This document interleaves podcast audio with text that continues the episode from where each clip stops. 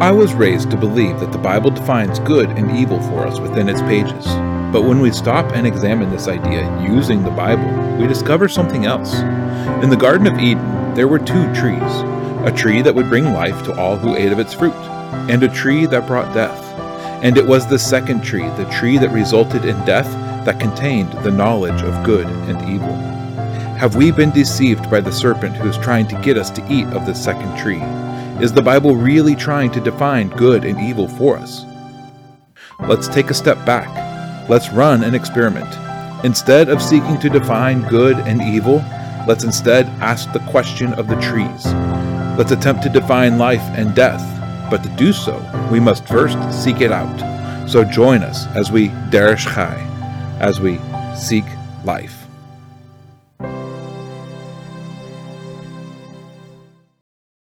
Hey, everybody, welcome to the Derish Chai Experiment, the show where we read the biblical stories with an eye towards what they mean for us today.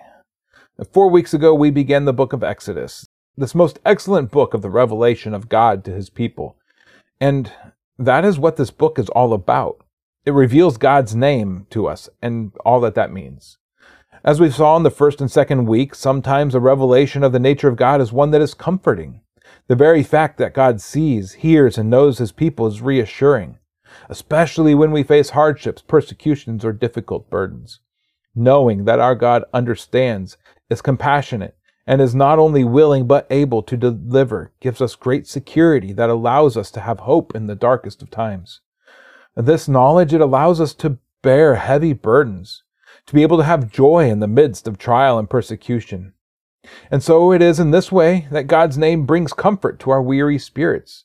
It lifts us up and gives us wings that no Red Bull can hope to match. Well, last week, though, we discovered something that, while comforting, also brings us a measure of humility. We discovered that God does not act like a human, and that gives us comfort in one way. Because humans, we're hypocrites, we're liars. We're liars when we know that we are not speaking in accordance with the truth, and hypocrites when we're not acting in accordance with our speech. And when we then consider God, we discover that He is not a hypocrite. When He says that He will do something, He does indeed do it. And this can be frightening because this reveals that God is just, and His justice can lead to frightening circumstances for us as we consider our own nature in light of His. Last week, we were also introduced to another idea that makes us uncomfortable the fact that God chooses vessels from among humankind, not just vessels for honor and good, but also vessels for evil and destruction. As humans, we wish for God to do only good or to be only good. But as we consider the implications of the fact that God at times chooses others to be objects of his wrath, it can make us squirm. Because it removes from us the fullness of the idea that we get to write our own destiny that the choices that we make are uniquely ours. As modern people in an individualistic society, this does indeed make us squirm in our seats. And we ask the question who is God to violate my individual sovereignty? Which, as we will discover, is something that he will do from time to time. Now, please understand, I'm not entering into a free will versus predestination debate with these statements, as I don't believe the Bible enters into those debates on any level. I'm only stating what the scripture itself states that God will, at times, change the will of people according to his purposes. Add to this the fact that part of God's nature is wrath, and that there are those who have their individual sovereignty violated in order to make them the target of his wrath. Well, our modern minds want to shiver up and hide from this thought. We want a God that's only good according to our definitions of good all the time. But that's simply not the case. And then when it's revealed that God raises up some people for the purpose of increasing hardship on his people, well, who listening now feels like giving up and simply going home? The fact of the matter is, is that the ideas that most of us have as to the nature of God, it's one that's largely societal. So many aspects of our thoughts on God and His nature we've received because of our own upbringing or because of our personal desire for how we wish to define God. And that's why this book of Scripture is so very vital to understand and to dig into, because this book reveals God's nature as it is, not as we wish it to be, and that can be uncomfortable when we discover that God's nature is nothing like ours. And this week we will continue in this vein. God does not act in the way that we want him to act. He does not do the things that we want him to do. And God does not speak the words that we want him to speak. And this can be a difficult thing for us to hear because human tendency is to reject any words that are spoken from God if they don't match up with our own desires.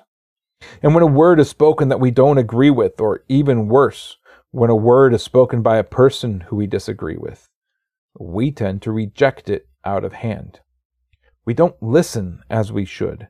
And this idea is reflected in this Parsha in several ways, some of them overt and some of them terribly subtle.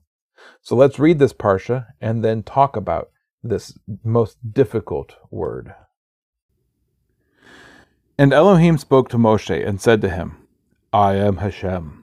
And I appeared to Abraham, to Yitzchak, and to Yaakov as El Shaddai, and by my name Hashem was I not known to them? And I also established my covenant with them, to give them the lands of Canaan, the land of their sojournings in which they have sojourned. And I have also heard the groanings of the children of Israel, whom the Mitzrites are enslaving, and I have remembered my covenant. Say therefore to the children of Israel, I am Hashem, and I shall bring you out from under the burdens of the Mitzrites, and shall deliver you from their enslaving, and shall redeem you with an outstretched arm and with great judgments, and shall take you as my people, and I shall be your Elohim. And you shall know that I am Hashem your Elohim, who is bringing you out from under the burdens of the Mitzrites. And I shall bring you into the land which I swore to give to Abraham, to Yitzchak, and to Yaakov, to give it to you as an inheritance. I am Hashem. And Moshe spoke thus to the children of Israel, but they did not listen to Moshe because of shortness of spirit and from hard slavery. And Hashem spoke to Moshe, saying, Go in, speak to Pharaoh, sovereign of Mitzrayim, and let the children of Israel go out of his land. And Moshe spoke before Hashem, saying, The children of Israel have not listened to me, and why would Pharaoh listen to me? For I am of uncircumcised lips. And Hashem spoke to Moshe and to Aharon, and gave them a command for the children of Israel, and for Pharaoh, sovereign of Mitzrayim, to bring the children of Israel out of the land of Mitzrayim. These are the heads of the fathers' houses, the sons of Reuben, the firstborn of Israel, Chanuk and Palu, Chetron and Carmi. And these are the clans of Reuben, and the sons of Shimon, Yemuel, and Yamin, and Ohad, and Yachin, and Sochar, and Shaul, the son of a Canaanite woman. And these are the clans of Shimon. These are the names of the sons of Levi, according to their generations Gershon, and Kahat, and Merari. And the years of the life of Levi were one hundred and thirty seven. And the sons of Gershon, Livni, and Shimi, according to their clans. And the sons of Kahat, Amram, and Yitzhar, and Hebron, and Uziel. And the years of the life of Kahat were one hundred and the sons of Merari, Machli and Mushi. These are the clans of Levi, according to their generations. And Amram took for himself Jochebed, his father's sister, as wife, and she bore him Aharon and Moshe, and the years of the life of Amram were one hundred and thirty-seven. And the sons of Yitzhar, Korach, and Nepheg, and Zichri. And the sons of Uziel, Mishael, and Elzaphan, and Sitri. Aharon took to himself Elisheva, daughter of Aminadab, sister of Nachshon, as wife, and she bore him Nadab and Avihu, Elizar and Itamar, and the sons of Korach, Asir, Elkanah, and Aviasaph. And these are the clans of the Korahites. And Eleazar, Aharon's son, took for himself one of the daughters of Putiel, his wife, and she bore him Pinchas. These are the heads of the fathers of the Levites, according to their clans. This is Aharon and Moshe, to whom Hashem said, Bring out the children of Israel from the land of Mitzrayim according to their subdivisions. They were the ones who spoke to Pharaoh, sovereign of Mitzrayim, to bring out the children of Israel from Mitzrayim. This is Moshe and Aharon. And it came to be on the day when Hashem spoke to Moshe in the land of Mitzrayim, that Hashem spoke to Moshe, saying, I am Hashem. Speak to Pharaoh, sovereign of Mitzrayim, all that I say to you. And Moshe said before Hashem, See, I am of uncircumcised lips and why would Pharaoh listen to me? So Hashem said to Moshe, See, I have made you an Elohim to Pharaoh, and Aharon your brother is your prophet. You shall speak all that I command you, and Aharon your brother shall speak to Pharaoh, and let the children of Israel go out of his land. But I am going to harden the heart of Pharaoh, and shall increase my signs and my wonders in the land of Mitzrayim. And Pharaoh is not going to listen to you, and I shall lay my hand on Mitzrayim, and bring my divisions and my people, the children of Israel, out of the land of Mitzrayim by great judgments. And the Mitzrites shall know that I am Hashem when I stretch out my hand on Mitzrayim, and I shall bring the children of Israel out from among them. And Moshe and Aharon did as Hashem commanded them, so they did. Now Moshe was eighty years old, and Aharon eighty three years old, when they spoke to Pharaoh. And Hashem spoke to Moshe and to Aharon, saying, When Pharaoh speaks to you, saying, Show a miracle for yourselves, then you shall say to Aharon, Take your rod and throw it before Pharaoh, and let it become a serpent. So Moshe and Aharon went into Pharaoh, and they did so as Hashem commanded. And Aharon threw his rod before Pharaoh and before his servants, and it became a serpent. But Pharaoh also called the wise men and the practicers of witchcraft, and they, the magicians of Mitzrayim, also did so with their magic. And they, each one, threw down his rod, and they became serpents. But the rod of Aharon swallowed up their rods. And Pharaoh's heart was strengthened, and he did not listen to them, as Hashem had said. And Hashem said to Moshe, The heart of Pharaoh is hard. He refuses to let the people go. Go to Pharaoh in the morning as he goes out to the water, and you shall stand by the river's bank and meet him. And take in your hand the rod which was turned into a serpent, and you shall say to him, Hashem, the Elohim of the Hebrews, has sent me to you, saying, Let my people go so that they serve me in the wilderness. But see, until now you have not listened. Thus says Hashem, By this you know that I am Hashem. See, I am striking the waters which are in the river with the rod that is in my hand, and they shall be turned to blood. And the fish in the river shall die, and the river shall stink, and the Mitzrites shall find it impossible to drink the water of the river. So, as the Parsha opens, we're in the midst of a speech that God is speaking to Moses. And God opens with the I am, the same God that the patriarchs knew, and I made a covenant with them. And then in verse 5, God then recounts the things that were so vitally important in the previous chapters. I have heard the groanings of my people. I remember the covenant with the patriarchs. I will deliver them out of their enslavement. And for the first time, we read of God the Redeemer, as he states that he will redeem you with an outstretched arm. Now, this outstretched arm bit, it's a bit of a cultural idiom. Its exact meaning is unknown, but it's something that we will find in upcoming weeks. Is that this idiom is something that God turns into a very real action that is then exercised by both Aaron and Moses. In six of the upcoming plagues and in a few other instances in the very near future in the book of Exodus, God will instruct either Moses or Aaron to extend their hand to initiate the onset of a plague. For example, the plague of blood, Exodus 7:19, the plague of frogs, Exodus 8:6, the plague of gnats, Exodus 8:17, the plague of hail, Exodus 9:12, the plague of locusts, Exodus 10:12, the plague of darkness, Exodus 10:22. And then once the plagues are all done and Israel is free, we'll see this imagery in chapter 14 at the edge of the Sea of Reeds several times.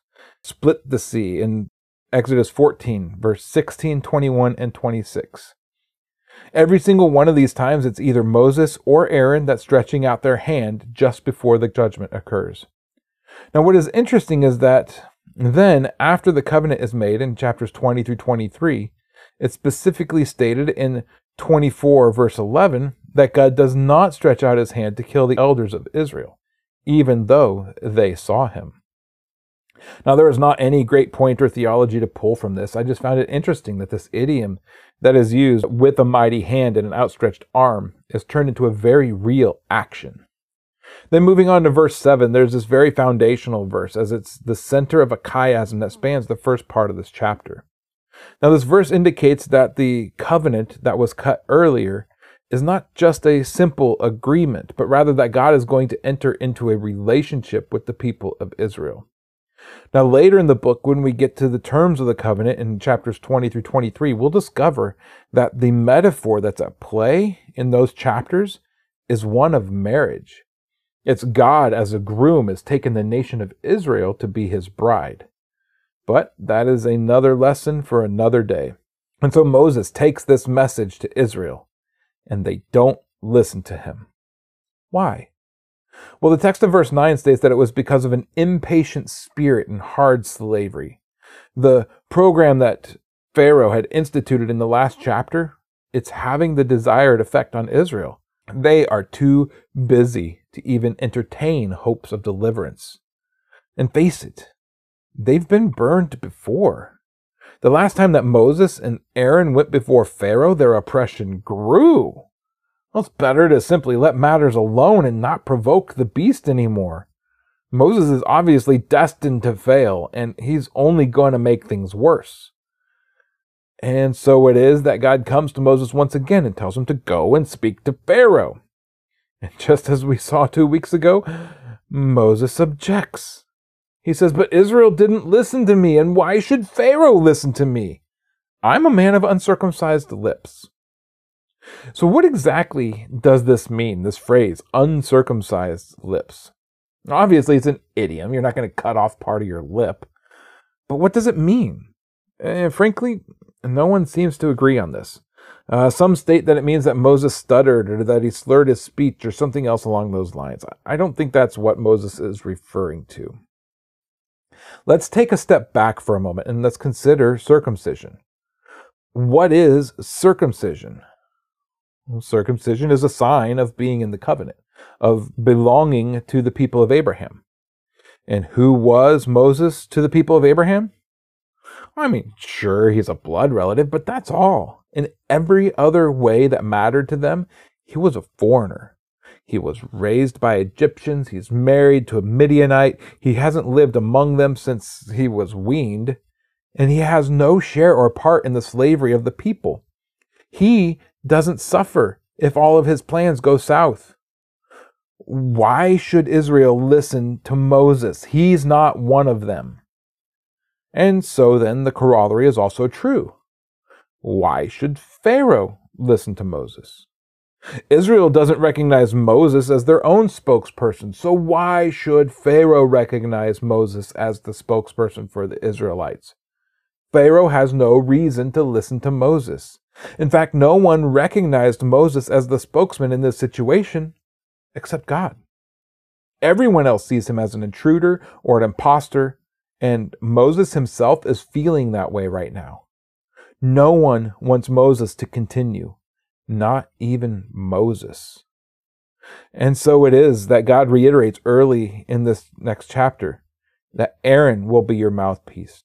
He is recognized by the Hebrews. He is part of the Hebrews. He has experienced their slavery and he has gained their trust. Before then, though, scripture takes a little bit of a detour. And, and here in the middle of this tense story, we're suddenly treated to a genealogy on the lineage of Moses and Aaron. And without this view of how Moses was being rejected by everyone around him, this genealogy is out of place. But the genealogy is here to demonstrate that Moses does indeed have legitimacy. Not simply the legitimacy of God's choice, but the legitimacy of lineage. And something on the ground that many did not want to recognize in Moses is that he looked more Midianite and Egyptian than he did Hebrew. Now, this genealogy, it contains a couple of interesting things in it. First of all, Moses was not a son of the firstborn of Levi. The firstborn of Levi was Gershon, similar to Moses' own son Gershom. The secondborn of Levi was Kahat. Moses' father was in fact the firstborn of Kahat, though Moses was not the firstborn of Amram. And so add another reason why Aaron would be the acceptable to the people as the spokesman he was at least a firstborn of his father, and his father was himself a firstborn. So that gave him a greater measure of status in the eyes of Israel. Also, we'll find in this genealogy there's another character that we'll meet later, Korah, who stages a rebellion against Moses. He is, in fact, Moses' cousin. It's not really useful now, but it can perhaps fill in some of the relationship aspects of what's going on in that later story in Numbers chapter 16. And so it is that in verse 26, the text clarifies this is the same Moses and Aaron that God spoke to, and they are the same ones who then spoke to Pharaoh. And then the story picks up by restating where it left off. And in the day that Hashem spoke to Moses, saying, I am Hashem, the first part of chapter 6, Moses responds with the words, I am of uncircumcised lips. Why would Pharaoh listen to me? And so we get to the first topic that's present in this parsha. The fact is that the messenger that brings a message from God may not look like what we want him to look like. Israel has no connection to Moses. Moses had been missing for 40 years. And the last time anyone had seen him, he was running away from justice for a murder that he'd just committed. He was raised in an Egyptian household, and not just an Egyptian, but in the very house of the man who had initiated this program of oppression against them. And Moses had done nothing to stop this travesty until now. Why didn't he step forward earlier? Where has he been all this time? Well, he was living in luxury and ease in Pharaoh's house. But he's not like us. He's not us. He's abandoned us several times now. And now he thinks he can suddenly show up and lead us? Now he claims to speak for our God? The audacity! But if we consider Scripture, we'll discover that this same thing occurs over and over. The prophet Isaiah walked around Jerusalem naked for three years. The prophet Hosea was married to a prostitute and was forced to go and remove her from the homes of her customers from time to time.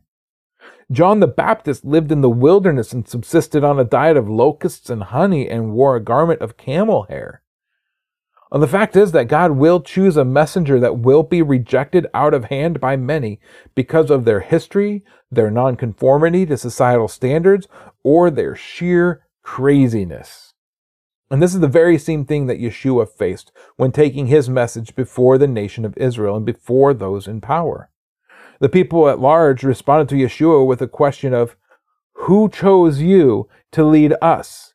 You look nothing like what we have in our minds for what a leader or a messenger from God should look like. So why should we believe you? In fact, as far as they knew, he was the product of adultery. And there was a chance that he hadn't even been in Israel for a time. When he approaches John the Baptist at his baptism, the first time that we read of him from the time he's 12, he's approaching from the other side of the Jordan. If he had remained in Judah or Galilee, he was unmarried at least, and that was not proper for a 30 year old good Jewish boy. And in this, we can recognize how our own prejudices can get in the way of the message of God. We look at the messengers and then we make judgments. You're not what I had in mind. In fact, I can barely even identify with you. You're not what I've built up in my own mind for what a prophet or messenger should be. And so the message of God's salvation then falls on deaf ears because of our own thoughts of what the messenger should look like or act like. And just as Israel and just as Pharaoh, we reject the message not because of its content, but because of the messenger. And so, as chapter 7 opens, we read that Moses is like God to Pharaoh, and Aaron is his prophet. Once again, we read of this dynamic between the two brothers that we read before both now chosen by God for separate purposes due to Moses' initial insistence that he was incapable of doing the job that God had set before him. Moses is to speak to Aaron. Aaron is to speak to Pharaoh. And it is Aaron that's to command Pharaoh to let God's people go. Seeing it from this viewpoint, it throws a kink in the movies that we have in our head from childhood, doesn't it? It's not Moses standing before Pharaoh, let my people go. It's Moses standing in the background, and it's Aaron going before Pharaoh and making the declaration. Then we read that God is going to harden Pharaoh's heart. Here it is part of God's nature that bugs us and confuses us and makes us uncomfortable. And we touched on that some last week, but now we're on the cusp of this actually occurring. God is going to harden Pharaoh's heart. Now, this is the first instance in verse 3 is the Hebrew word kasha. And it means hard, uh, not like the stone or metal, but hard as in fierce, severe, or even cruel. God is going to make Pharaoh's heart cruel toward his people. Now, this is worse than simply changing Pharaoh's mind as we usually understand it. God is actively going to increase Pharaoh's cruelty. Why? So that he might increase his own revelation of his strength and wonders. So that God's wrath might be demonstrated. Because wrath is part of God's nature. He is wrathful. And when you mix his wrath with his mercy and his compassion and his justice, no one would ever get to the point of receiving a full measure of God's wrath without God's own intervention in their hearts. Before they ever got to that point, the usual weak human response would be, I give up, I give in, stop. And then they would repent. A, repentance not born out of true sorrow or a broken heart or a desire to be made right with God, but rather out of a fear of even greater wrath. And God doesn't want that from Pharaoh. He wants Pharaoh to continue in the path that he was going to go anyway. And so in verse 13, Pharaoh's heart is strengthened. This is not the same word as earlier in verse 3. The word used here in verse 13 is the word chazak, which means strength. Pharaoh was encouraged. Now, notice at this point, it was not God who gave Pharaoh courage. It was Pharaoh's own natural reaction to seeing his own functionaries matching the power of this God who would dare challenge him. Now, that last little bit, especially the part in verse 3 about God causing Pharaoh's heart to become fierce, that's a difficult word for our modern ears. The fact that God would increase a man's cruelty toward his own people so that he could be put down in justice and wrath. That's difficult for us to hear. But then, then we turn to the book of Revelation and we question what it is that could keep so many people blind to the power of God being poured out in their midst. And the only satisfying answer that I can think of is their own hard hearts. But for some, it would be God preventing them from turning away from their destruction out of fear. He doesn't want people to serve him simply because they're afraid. Because they would never have repented if they weren't afraid. And so God gives them the strength to continue on the path that they themselves have chosen. So after God tells Moses that he's going to cause Pharaoh to increase in cruelty, God then confirms Moses' fear. Pharaoh is not going to listen to you. You're right. And perhaps that's why God chose Moses in the first place, was so that Pharaoh would not take him seriously. But this will give God the opportunity that he needs to fully demonstrate his nature so that no one will be without excuse so that all will know his nature as not just one of compassion and mercy, but also one of wrath and justice. And when that nature is released on mankind once again, which it will be in the end, no one will be able to say, But I didn't know he was capable of such anger. It's right here. It's in this book, and if you cared to see it, it's on display in every travesty of a Hollywood retelling of this story. After this, God gives Moses and Aaron a sign. Pharaoh is going to ask you to perform a miracle as proof that you have been sent by God. So here is the sign that I want you to give. Throw your staff on the ground and it will become a serpent. Simple enough. This is the one that Moses and Aaron, they're familiar with this. They've done this sign before. And I believe that the message contained in it is the same as it was before. What was the message that God was imparting the first time that he gave this sign to Israel? he was telling Israel, I know that Pharaoh sees you and treats you as a serpent. The first time that this sign was given, Israel was the serpent as they're characterized by Pharaoh in chapter 1. And so when Pharaoh has his own magicians copy the sign, what is it that Pharaoh is doing? Is Pharaoh perhaps admitting, we are the true serpents, and your serpent is actually a false serpent? The message is given to Pharaoh, and he doesn't even recognize it as a message. He sees it as a challenge of power, a parlor trick. And so he has his own men declare to Moses through their mimicry, We are the serpents. And Pharaoh sees power in this message because that's what he wants to see. That's the language he speaks in. He hears only the message that he wants to hear rather than the true meaning of the message. And in his response to the true message, he declares his own guilt and his own nature. There's a lesson here if you can hear it, because this happens throughout Scripture in various forms. But there are two who accomplish this exact same thing in the trial of Yeshua. In Luke 22, there's the trial of Yeshua before the Sanhedrin, the, the Jewish ruling body. The record of this trial is rather short, but the end effect is profound in its implications. In Luke 22, verses 66 through 70, it says, When the day came, the assembly of the elders of the people gathered together, both chief priests and scribes. And they led him away to their council, and they said, If you are the Christ, tell us. But he said to them, If I tell you, you will not believe.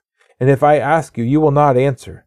But from now on, the Son of Man shall be seated at the right hand of the power of God. So they all said to him, Are you the Son of God then? And he said to them, You say that I am. Now, this final statement by those assembled is steeped in a question in our English translation. But in the Greek, it's not written as a question, but rather as a statement. In fact, as an accusation. Now, I don't know Greek very well, but this is something that I got from N.T. Wright's book, How God Became King. And he knows Greek way better than I do. In the trial, just before the judgment, the Sanhedrin doesn't declare, Are you the Son of God? but rather, You are the Son of God. And Yeshua replies to them, You say that I am.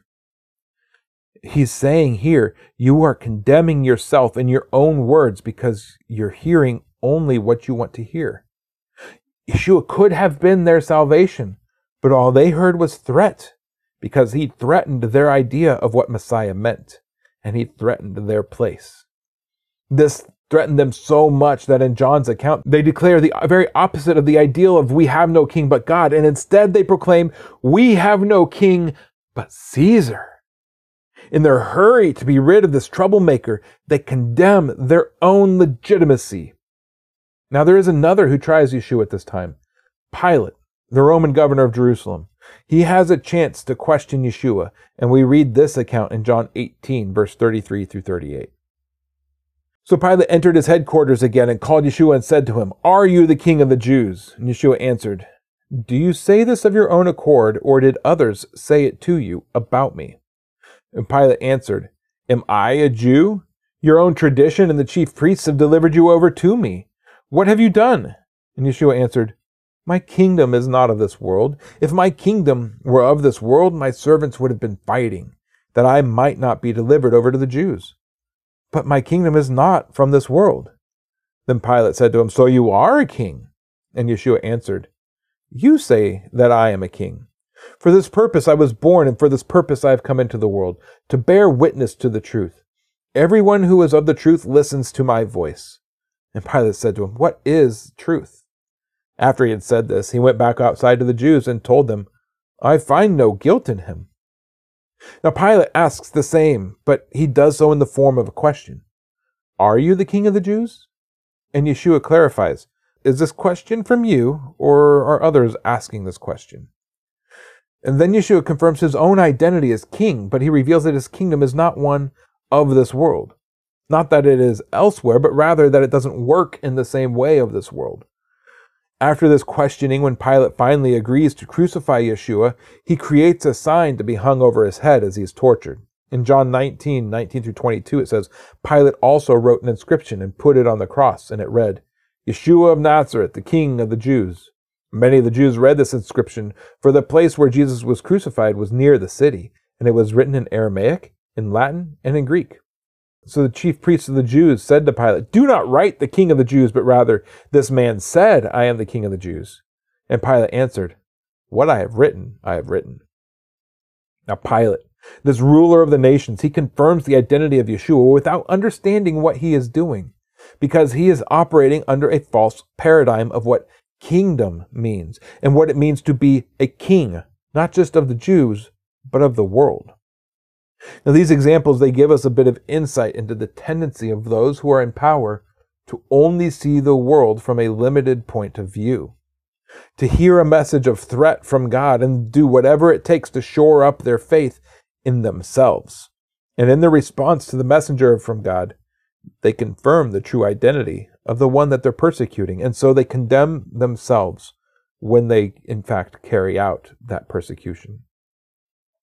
But this is not only the same thing that's done by kings and rulers, this is a problem that we can all fall prey to. We have to be very careful imposing our own paradigm upon a message from God, from attempting to shore up our own faith in ourselves and our own position in our pride. In doing so, we are likely to condemn ourselves in our misunderstanding. So, if the first lesson from this Parsha is the hard messenger, the one whose message is difficult to hear, not just because of the content of the message, but rather simply because of who the messenger is, then the second lesson of this Parsha is the message that's difficult to hear. For Pharaoh, the Sanhedrin, for Pilate, it was a matter of position, expectation, and pride. Their thoughts of, I am God, I am king, I am rightful authority, and you have no right to make demands of me. Do you know who I am? And for us listening to this right now, we're all kind of sitting back and thinking on our own lives and perhaps breathing a sigh of relief that we're not like Pharaoh or Caiaphas or Pilate. We can sit back in peace knowing that this is at least an area where we don't fail. And that brings us back to the second verse of this Parsha, the one that we skipped over earlier. So I'm going to open a can of worms, if that's okay. And please don't kill the messenger. In verse 3 of chapter 6, we read the following I appeared to Abraham, to Yitzchak, and to Yaakov as El Shaddai, but by my name Hashem, I did not make myself known to them. Now, we sometimes skip over this or assume some level of misunderstanding with the text. All it takes for us is to turn back to Genesis and simply look. In Genesis 15, verse 2, and Abraham said, Master Hashem, what would you give me, seeing I go childless, and the heir of my house is Eliezer of Damascus? Genesis 26, verse 5, and he built an altar there and called on the name of Hashem, and he pitched his tent there, and the servants of Yitzchak dug a well there.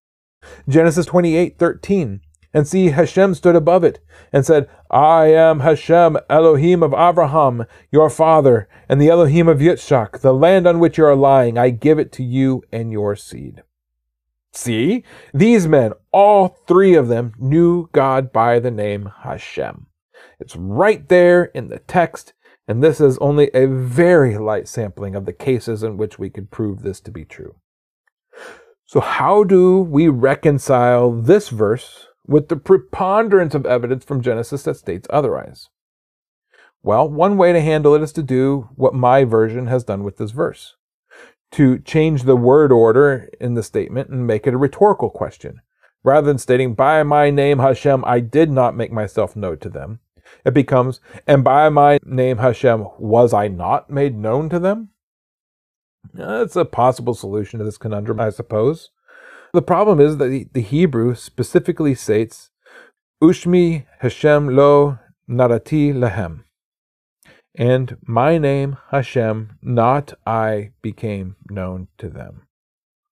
The only way we arrive at a rhetorical question from this phrase is by knowing what has come before. Without the earlier text of Genesis, we could never assume that this was rhetorical.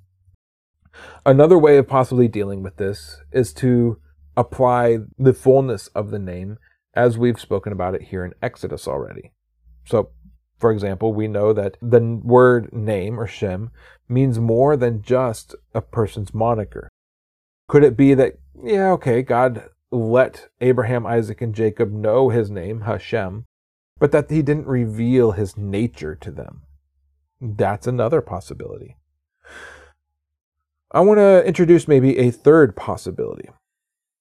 If we're left with this statement as it stands, and as it's usually translated, God is making the claim that he did not reveal himself as Hashem to the patriarch, but rather he was only known as El Shaddai.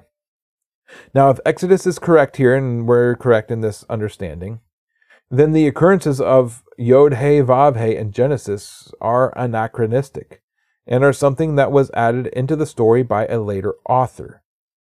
I mean, if there's one thing that everyone agrees on, it is that Abraham, Isaac, and Jacob did not write the book of Genesis. This book was written many centuries after those events that were recorded in it and was written by Moses or a contemporary of Moses. But wait, we want to say Scripture is infallible. If Genesis has even a single error, or alternatively, if Exodus has a single error, then it's obviously not inspired by God. So let me ask you a question where is that written? Who told us that this is what inspired by God means? And where is it written that God has to overwrite the knowledge of the author with accurate and infallible wisdom of the ages, especially in the, the minute details? Is it possible that ancient authors thought differently than we do? Is it possible that ancient authors recorded ancient stories for an ancient audience and that we are latecomers to this party? Is it possible that the authors were not concerned with things in the same way that we are?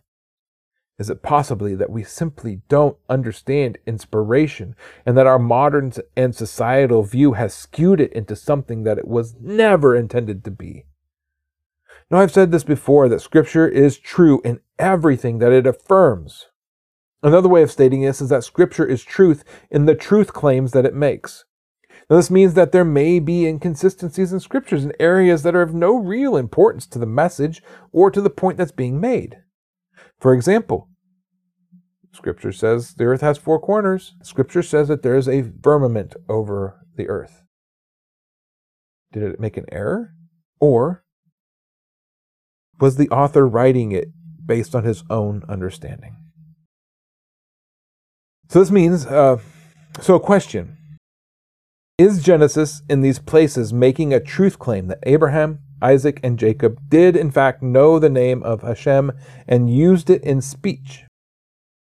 Or is it possible that instead the truth claim that's being made is that when Abraham, Isaac, and Jacob spoke to the God that made the covenants with, with them, that this God was the God Hashem, Yod He Vav He, that later revealed his name to Moses?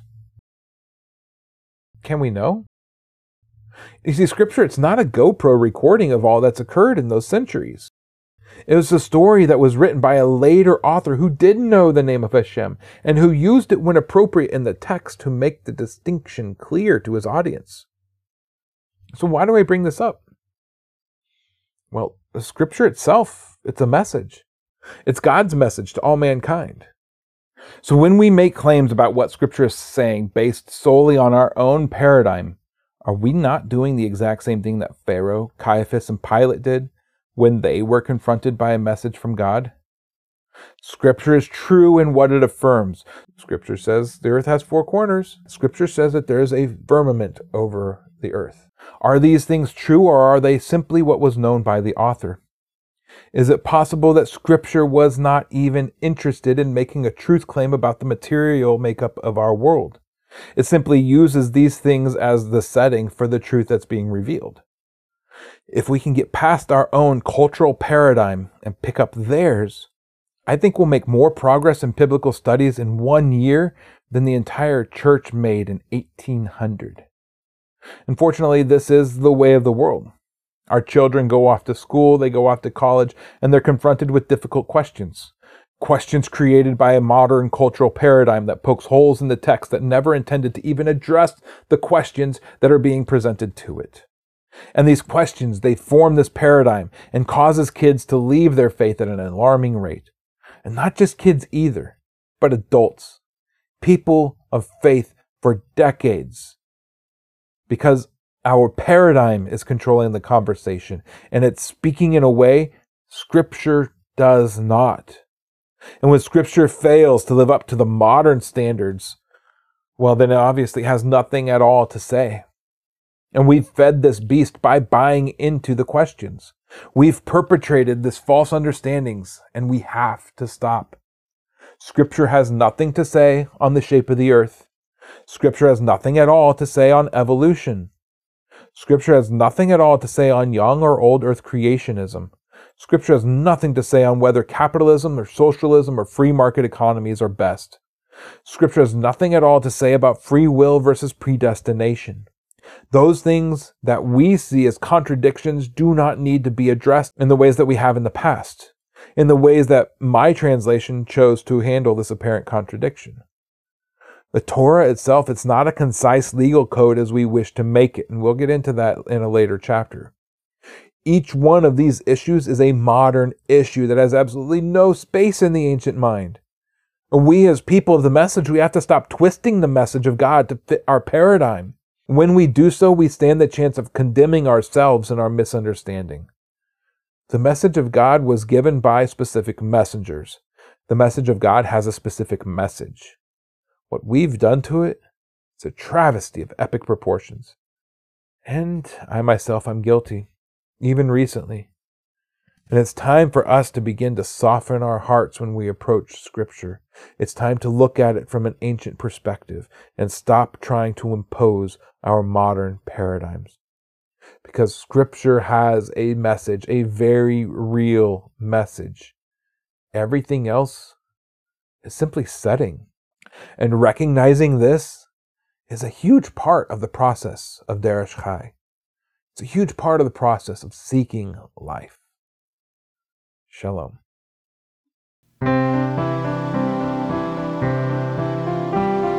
Thank you for tuning in to Derish Chai. If this content has blessed you and you would like more, please consider subscribing, liking, commenting, and sharing with others.